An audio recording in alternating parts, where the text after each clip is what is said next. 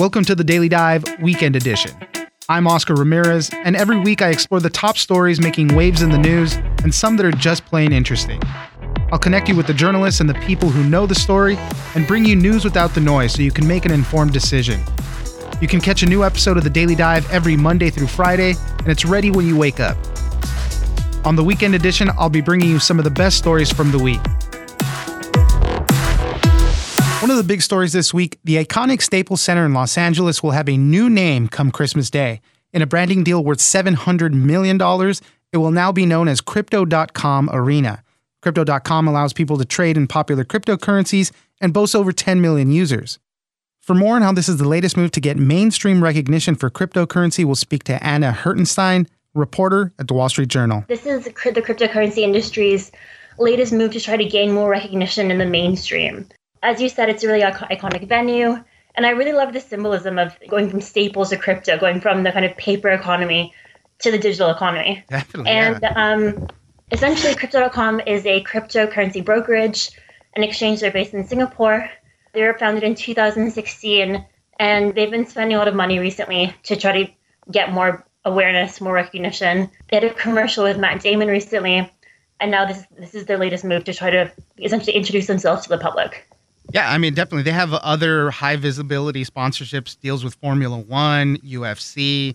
I think they purchased uh, on, on, another basketball team, the Philadelphia 76ers, their uniform mm-hmm. sponsorship patch. So they've been making a ton of moves to increase their name there. You mentioned obviously they're like a brokerage. What else do they do? They I think on their website they said they're the fastest growing crypto app. They have 10 million plus users. What kind of services? What do they all do there? So they allow their users to trade uh, crypto, everything from the more recognizable ones like Bitcoin to ones that are lesser known. They also let people trade things like NFTs and other digital assets. They do all kinds of stuff. We're talking about cryptocurrency companies trying to make a splash on this. They're not the first one. There was uh, FTX Arena. They bought the mm-hmm. uh, the stadium where the the arena where Miami Heat play. So this is kind of the trend, as you mentioned, just the, making a bigger splash on the scene. And sports in particular they see as a, a big way to do it to open themselves to a broader audience. Yeah, exactly. I interviewed their CEO, and he said exactly that. He sees sports as a really good avenue to you know get their brand out there. And I think the the scale of the deal, the 700 million that you mentioned, really shows the financial firepower behind cryptocurrencies or behind the industry. I mean, Bitcoin hit a record high earlier this month. So these you know companies working in working in the industry have money to spend. Definitely. And, you know, to that point, right? So there's a lot of money behind all of this. I mentioned that FTX Arena, that naming rights deal was $135 million. I don't know how many years that deal was worth, but we're talking $700 million over 20 years. Obviously, the Staples Center is so iconic, as you mentioned, but this is a huge jump from that other deal right there. Exactly. Yeah. And it does show that the owners and operators of the stadium clearly think that crypto.com will still be around in 20 years it does give a kind of almost like a, a sense of legitimacy or trust to the industry, thinking that this will be around. Right, exactly. And, and, and to that point, you made a mention in your article about how sometimes these uh, branding deals don't always go the way they're supposed to, and and sometimes the deals turn sour and naming rights have to be given back. Tell us a little bit about some of those examples. Yeah, I mean the classic example is Enron. I mean we all remember what happened to them. And back in 2002, they had to give back the naming rights to a stadium in Houston, where they had to go around and essentially remove their logo from the ballpark. And so, uh, yeah, as you said, there are some examples of these naming right deals going sour. Yeah, there was also a, a, something that happened with the Patriots Stadium, Gillette. You know, Gillette Stadium. They had to take it over after uh, something went wrong with their previous deal. So, yeah, just a bigger signals, you know, for the cryptocurrency market. As I mentioned, just so many more people are getting to it. We know big investors are, but you know, a lot of people throughout the pandemic really started trading heavily in cryptocurrencies, altcoins, all sorts of stuff. And people are just looking for a lot of different ways to start trading and investing there. And uh, I mean, this is just a, a big landmark deal, it seems like, for cryptocurrency, the industry in general, really. Yeah, exactly. I mean, the, the kind of companies that have these kinds of deals, previously have been banks, big telecoms. You think about the companies that put their names on stadiums, and now it's apparently crypto as well. Well, we'll see how that all uh, shakes out. I know a lot of fans in Los Angeles have kind of sounded the alarm and saying we're still going to call it Staples Center. You know, I'm always going to know it as Staples. So it, will be a, a, a, transition for sure to Crypto.com arena. Anna Hirtenstein, reporter at the Wall Street Journal. Thank you very much for joining us. Thanks for having me on. President Biden has been on the wrong side of polls recently amid missteps and verbal flubs. According to a new Politico Morning Consult poll, just 44% of voters approve of his job performance, and worse yet, 48% say he's not mentally fit. For more on the bad poll numbers for Biden, we'll speak to Marc Caputo, national political reporter at Politico. If you look at Joe Biden's record, his poll numbers really started to kind of collapse after uh, the Afghanistan withdrawal. And uh, then there was the COVID surge and troubles of the economy and concerns about of inflation. But, you know, throughout he's never quite recovered. But one of the things that's kind of seldom discussed and has been little polled is Americans' perception of kind of Joe Biden and his health. The reality is, is like Joe Biden is the oldest president to be sworn into the White House. He's going to turn 79 on Saturday. So we asked a battery of questions concerning his health and mental fitness questions we'd asked of President Trump in the 2020 elections and also of Joe Biden. What we found is since October of 2020 to now, the percentage of American voters, U.S. voters, who have concerns about President Joe Biden's health have really kind of skyrocketed. 50% uh, now say that they're concerned or they, they don't think his physical health is good. 40% say it's, it is good. You know, that's a negative 10 point margin for him. Yeah. Uh, it was positive for Joe Biden by 19 points in October of 2020. So that's a 29 point shift. It's pretty big. And it kind of reflects what you hear a lot of people talking about. And even Saturday Night Live, they had a skit a few weeks ago where they had old Joe Biden met new Joe Biden. And the old Joe Biden joked that the new Joe Biden wasn't quite, quote, lucid. And there are a lot of people who are talking about it, and we decided to poll it and see what people thought. Yeah, and you know, obviously, let's look at some of the evidence that we have out there, right? We haven't heard anything from the president's doctors, obviously, but you see him out there on the, uh, you know, selling the Build Back Better plan and all that stuff and making his public appearances. You hear some uh, flubs when he's speaking, kind of drifting off a little bit. I know some people have even said when he starts whispering is kind of funny. Um, uh, so you, you just see him out there, and he doesn't look like he necessarily has a lack of energy. It's just a, a lot of flubs, verbal flubs that are being observed by people also understand in October of 2020, when voters were asked the question about mental fitness and physical fitness, Joe Biden actually did better by those metrics than Donald Trump did. Joe Biden wound up winning the election, obviously. Now, we haven't compared the two, but Joe Biden is now president. And one of the things that you can say is that after the Afghanistan withdrawal, that's when a lot of news media attention, cameras, eyeballs, hearts, and minds were tuned to what the president was saying. And a lot of people got more of a good look at Joe Biden, and there's a there's polling now that suggests they don't necessarily like what they're seeing. They don't necessarily like exactly what they're hearing. Now, there could be other reasons that people are having these negative impressions of him, but on a variety of metrics, is he a strong leader? By about a nine point margin, people say no. And there are these various problems that he's he's starting to develop. Uh, now, the degree to which people are just having a negative feeling about Joe Biden and expressing that negative feeling whenever they're asked a question, well, we don't quite know. What we do know is that people are souring on him kind of across the board. How does this look when you break it down along along party lines? Uh, obviously, um, uh, Republicans probably say yes, he's uh, you know his health's not doing so good, mentally unfit, all that, and Democrats is probably the opposite. Independents, how do they feel? How, how does this break down along party lines? That's the problem that, that Biden has. Is independents by about a 17 point margin don't think his physical fitness is good. And, you know, so basically, like if you were to break things down simply, the Republicans are going to say bad things about Joe Biden. The Democrats are going to say good things. Uh, to the degree independents are swing voters, they're breaking against him by pretty big numbers. Did we see anything else in the poll that uh, stood out to you uh, aside from these uh, things well, we're covering now? It's not quite in this poll, but when you start to look at the public polling that's out there for Joe Biden's approval rating, among Democrats, the portion of the Democratic base that is starting to sour the most proportionately on Joe Biden are African American voters. And in our Politico story, I quoted a Republican pollster who had been conducting a recent focus group about a public policy matter in a southern state. Didn't want me to say which one. Uh, he provided a transcript for me because at the end of this policy focus group, he asked the voters, "Hey, we just want to talk about Joe Biden. What do you think of him? Now, these are all African American focus group members or participants. And there were a few folks who expressed a lot of reservations about Joe Biden. One woman who said she, she wasn't sure if she was going to vote for Joe Biden for his reelection. She says, I don't even know if he's going to be alive. Marc Caputo, national political reporter at Politico. Thank you very much for joining us. Oh, thanks for having me. I appreciate it. In health and science news, we'll tell you about an Argentine woman known as the Esperanza patient. She has become only the second documented person whose own immune system cured her of HIV. She is what's known as a so called elite controller of HIV, in which the immune system is able to suppress the virus from replicating to very low levels without using antiretroviral treatments.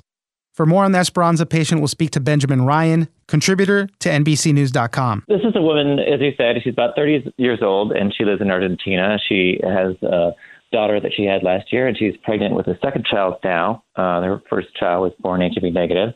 She was diagnosed in 2013, and there were some irregularities in the way that her HIV test came back. So it just seemed that she wasn't developing antibodies to all the different components of the virus, the different viral antigens. So that was sort of a red flag to practitioners in Argentina. And gradually she got connected with a researcher down there who got connected with another one who's a specialist in this type of research at the Ragon Institute in Boston, which is affiliated with Harvard and MIT. And these researchers used very sophisticated technology to comb over 1 billion of her cells, and that included 500 million cells from a placenta after she gave birth. In fact, that was a kind of an amazing turn of events that she had given birth, and so they were able to get a bunch of her own tissue. And they were unable to find what's called any replication competent virus. And what that means is that any virus that was spliced into the DNA of the cells that would be able to produce viable new copies of HIV.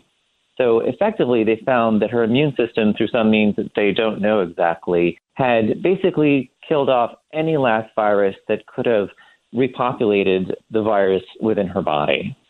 Yeah, I mean, that's totally amazing at that point. And, mm-hmm. you know, obviously they don't know, right? That's what they're looking into now, but that gives people hope, right? Mm-hmm. And you mentioned the article, there's an estimated mm-hmm. 38 million people globally mm-hmm. living with HIV mm-hmm. right now. So this is a mm-hmm something that's supremely mm-hmm. important. One of the things about the Esperanza patient, and you know, she's uh, going, uh, she wants some anonymity with all of this, right? That's why they're calling mm-hmm. her that.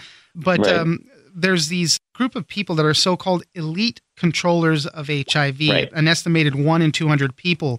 And this is kind of where some of this hope lies in, right? To figure out mm-hmm. how these people are able to suppress the virus.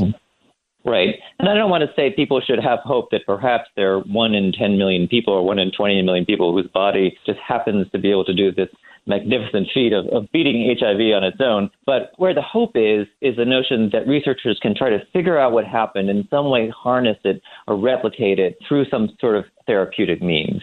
And as you said, so the Esperanza patient, as well as another woman by the name of Loreen Willenberg, who's a 67 year old lives in San Francisco, they both are members of the class of elite controllers, and these are people whose immune systems, through some means that they don't quite very well understand just yet, are able to control viral replication without the need for antiretroviral treatment. It's possible they have some sort of very aggressive killer T cell response to HIV infection that just isn't something that we see in other people. So this is something that researchers have been studying for many years to try to better understand. And so Loreen Willenberg and the Esperanza patient, in both cases, it seems that their T cell response was so strong that it was able, as I said, to basically kill off any replication competent virus that's hidden in these cells.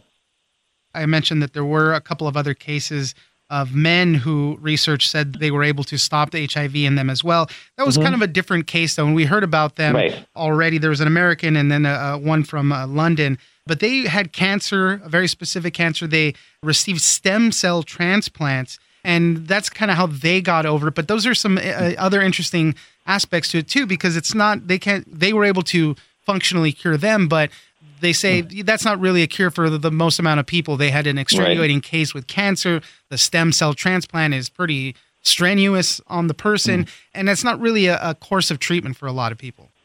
What happened in those cases? It was two men, as you said, each had cancer. They had a kind of blood cancer, lymphoma or leukemia. In each case, which was treatable through a stem cell transplant. And what happens at a stem cell transplant is essentially you're given somebody else's immune system. First, they have to ablate or kill off your own immune system, which is a very devastating toxic process. And then they give you someone else's stem cells, which repopulate your body, hopefully, with immune cells from the other person.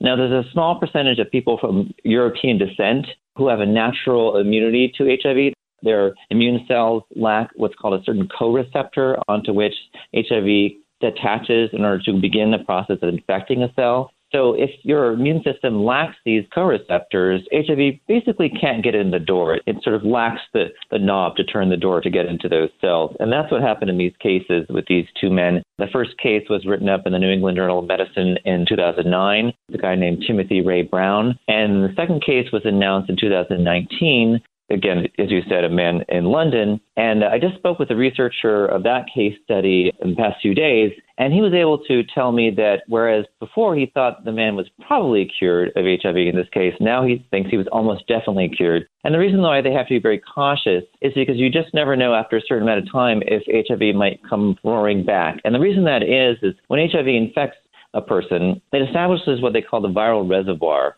Now, there are all the sort of active immune cells that it'll affect that are going around and doing active things. And then there are what are called long lived stem cells or long lived memory cells. And those are cells that are not replicating new copies of the virus, but yet are still infected. And because they're not actually working through the machinery of making new virus, the uh, antiretroviral therapy can't see the virus in those cells and can't go after them because it only works when the virus is being replicated. And so that's why it can hide for long periods of time in these reservoir cells. And then if you were to go off your antiretrovirals after a time, they would sort of come back to life and right. start repopulating the body with new virus. And that's why it's so difficult to get a handle on HIV. It can sit dormant right. for so long and be suppressed well right. enough and then pop back up. And uh, mm. you, you you wrote a, a, another article talking about kind of the road ahead for an HIV cure and mm-hmm. HIV cure research. They call it cure research, but people are very hesitant mm-hmm. to use that word because of what yeah. you just spoke to. It can pop up.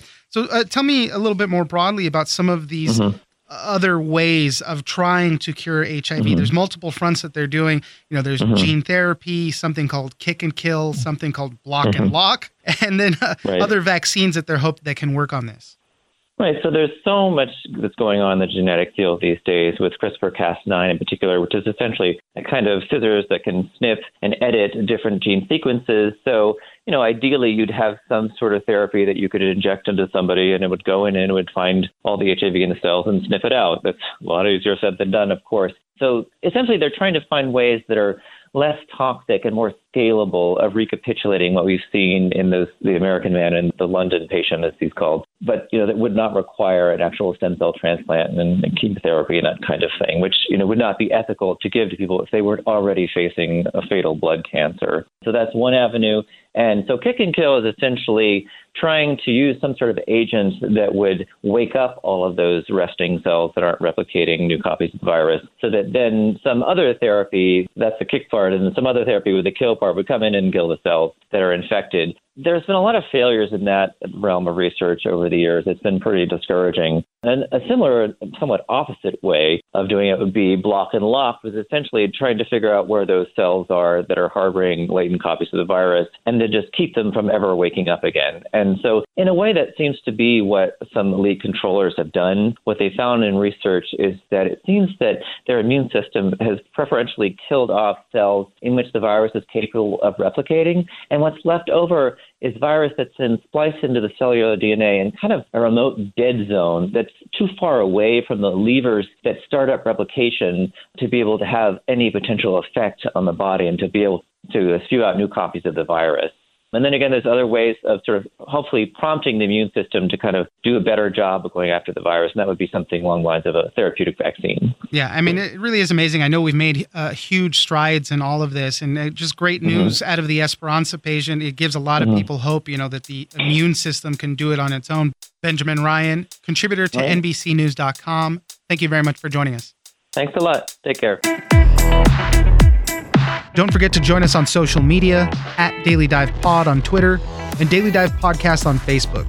Leave us a comment, give us a rating, and tell us the stories that you're interested in. Follow us on iHeartRadio or subscribe wherever you get your podcast.